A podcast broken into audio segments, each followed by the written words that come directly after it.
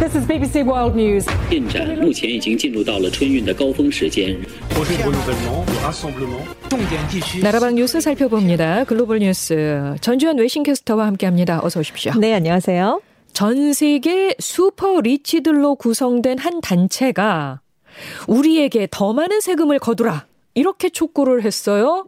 네, 그렇습니다. 이 단체 이름이요. 애국적 백만 장자들이에요. 네. 이제 17일부터 지금 세계 경제 포럼 다보스 어젠다 2022가 화상으로 열리고 있는데 여기 공개 서한을 보낸 겁니다. 그래서 여기에 참석한 전 세계 정치인 그리고 재계 지도자들을 향해 촉구를 한 건데요. 이 단체의 구성원들을 보면 월트 디즈니 가문의 상속자 에비게일 디즈니 그리고 벤처 투자가 닉 하나우더 하나우어 등 102명으로 구성된 그런 백만 장자들의 모임입니다. 네. 이 사람들은 전 세계가 지난 2년간 엄청난 고통을 겪었지만 이 기간에 우리는 재산이 증가했다. 하지만 우리가 세금을 공정하게 내고 있다고 솔직히 말할 수 있는 사람은 거의 없다. 이렇게 선언을 했습니다. 근데 실제로 국제 구호기구 옥스팜에 따르면 코로나19 팬데믹을 선언한 2020년 3월부터 작년 11월 말까지 세계 인구의 99%는 소득이 줄었는데 세계 10대 부자의 자산은 2배 이상 증가한 것으로 나타나기도 했거든요. 아니, 잠깐만요. 네. 99%가 소득이 줄고 네, 10대, 10대 부자. 그러니까 세계, 이거 10대니까 몇 명이 되겠습니까? 이 사람들은 정말 엉, 엄청난 재산을 갖고 있는데 그 재산이 심지어 두 배 이상 증가를 해 버린 거죠. 이게 턱이 내려가서 안 올라오네요. 그렇죠. 네. 정말 이런 통계가 나올 때마다 이게 지금 내가 보고 있는 게 맞나 자꾸 이런 생각이 드는데요. 예. 이 아무튼 이 애국적 백만 장자들은 부자인 우리는 현재 세금 체계가 공정하지 않다는 걸 알고 있다. 그래서 사회적인 신뢰를 회복하려면 우리 같은 부자들에게 당장 세금을 부과해야 한다. 이렇게 주장을 폈습니다. 네. 지금 유럽의 일부 국가 그리고 남미의 일부 국가들 외에 대부분의 국가는 부동산이나 주식, 예술품 같은 자산에 대해서는 이걸 팔기 전까지는 세금을 걷지 않고 있거든요. 그래서 세계은행이 불평등을 줄이고 또 코로나19 구제 계획, 계획의 일부로 고갈된 국고를 보충하고 사회적인 신뢰를 회복하려면 부유세를 고려해야 된다. 이런 보고서를 작년에 내놓기도 했습니다. 네, 네. 근데 이제 코로나19 팬데믹 이후에 부유세를 도입한 나라는 아르헨티나랑 콜롬비아 정도에 불과하거든요. 예. 그래서 이 애국적 백만장자들이 이제 비영리 단체들하고 진행한 연구를 보면 재산이 500만 달러, 우리 돈으로 약 59억 원 이상을 보유한 부자들을 대상으로 부유세를 부과하면 전 세계에서 23억 명을 가난에서 구제할 수 있는 것으로 나타나기도 했습니다. 참 정말 극과 극이네요. 네, 그렇죠. 어, 우리가 흔히 알고 있는 세계 뭐 1, 2위 부자들의 네네. 이름은 여기 없나 봐요. 아, 그러게요. 예, 우리나라 예. 그 사람들도 세금을 없네요. 많이 내야 된다 이렇게 얘기는 하지만 지금 여기서 굉장히 가장 주목을 받는 사람이 월트 디즈니의 후속자, 그러니까 상속자인 에비게일 디즈니입니다. 정말 네네. 엄청난 재산을 갖고 있는데 항상 돈을 더 우리가 내야 된다라는 얘기를 계속해서 내놓고 예. 있습니다. 어쨌든 뭐 세계에 그 이- 이런 단체가 있, 다는 것도 네네. 처음 알았습니다. 애국적 백만장자들. 자, 최근 러시아의 우크라이나 침공 위험이 더 높아졌다는 우려가 커지고 있습니다. 네, 지금 우크라이나 국경 3면이 러시아 군대에 포위가 돼 있는 상황이에요. 러시아랑 이제 1974km의 국경을 맞대고 있는데 이미 여기에 장갑차와 탱크로 무장한 12만 7천 명의 병력이 배치돼 있었습니다. 그런데 러시아가 다음 달 10일에 합동 군사 훈련을 한다는 명목으로 17일에 벨라루스 쪽으로도 대규모 병력을 보냈어요. 네. 그래서 지금 우크라이나 북쪽 국경에도 병력이 배치돼 있습니다. 그래서 지금 우크라이나가 방어해야 할 전선이 891km가 더 늘어났거든요.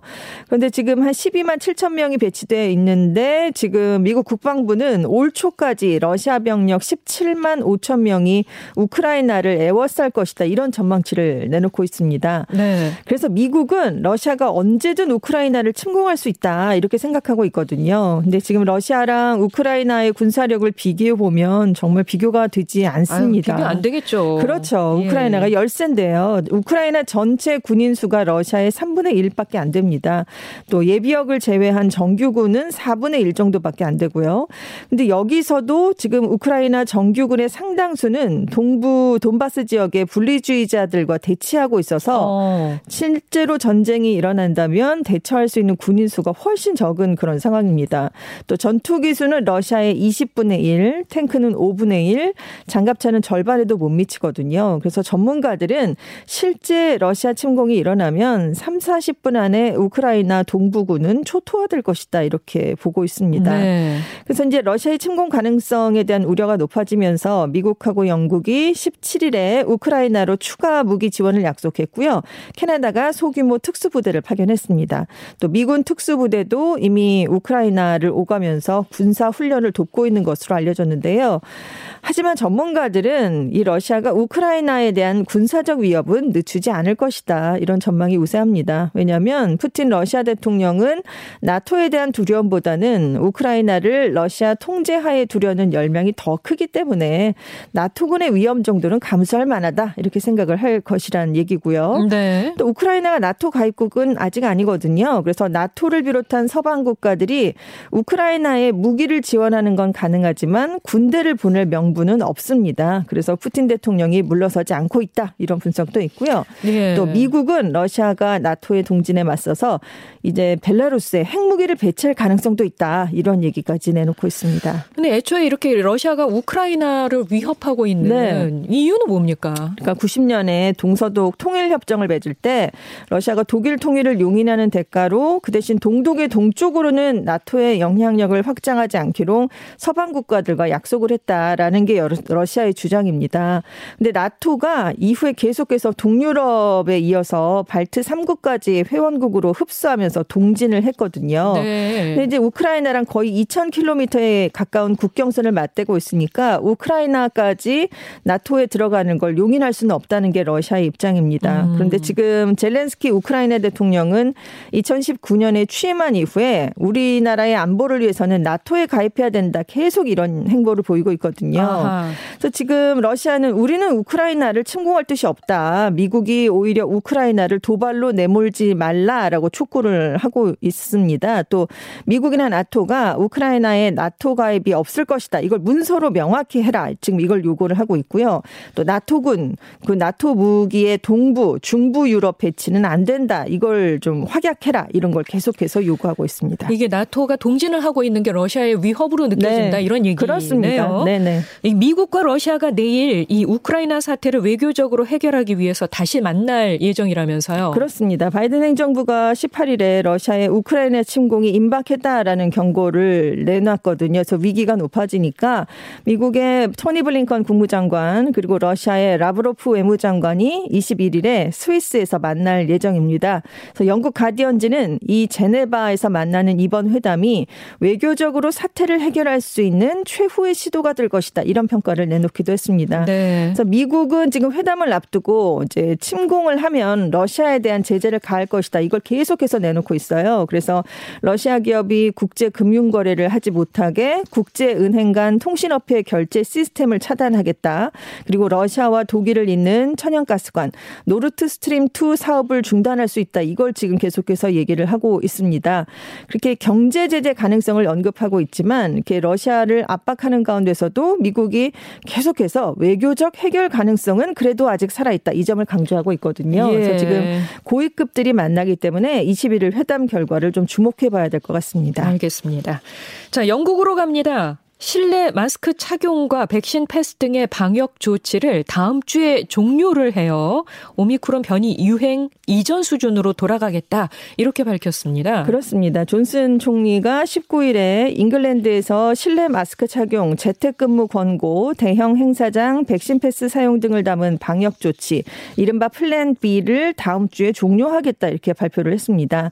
이 플랜 B가 작년 12월에 오미크론 변이 확산을 막고요. 부스터 부스터샷 접종 시간을 확보하기 위해서 도입됐던 그런 방책이었는데요.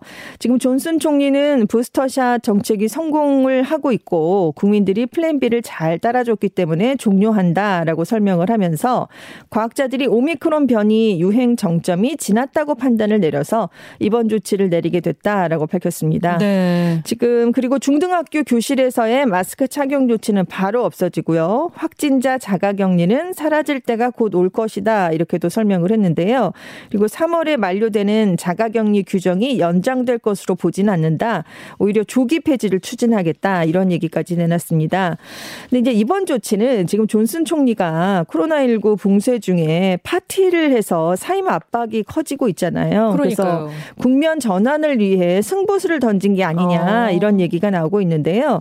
하지만 의료계 등에서는 의료 체계 부담을 우려하면서 존슨 총리가 자신의 위기를 모면하기 위해서 위험한 결정을 내린 것이다 이런 비판을 내놓고 있습니다. 네, 네. 지금 19일 현재 영국의 하루 신규 코로나19 확진자는 한 10만 8천 명이에요. 굉장히 많긴 한데 그래도 이달 초에 한 21만 9천 명에 달했던 걸 생각하면 그래도 많이 줄었습니다. 음. 사망자는 359명이었고요. 지금 부스터샷은 3,600만여 명이 완료를 해서 12세 이상 인구 대비 접종률이 64%에 거의 육박하고 있습니다. 네.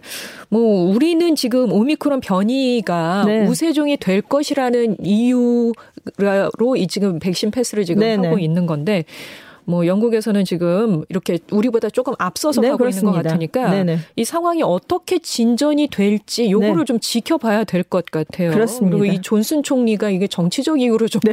그러고 있는 것 같은데 이 부분도 좀 아, 계속 지켜봐야 되겠습니다. 네, 지금까지 전주현 외신캐스터 고맙습니다. 네, 감사합니다.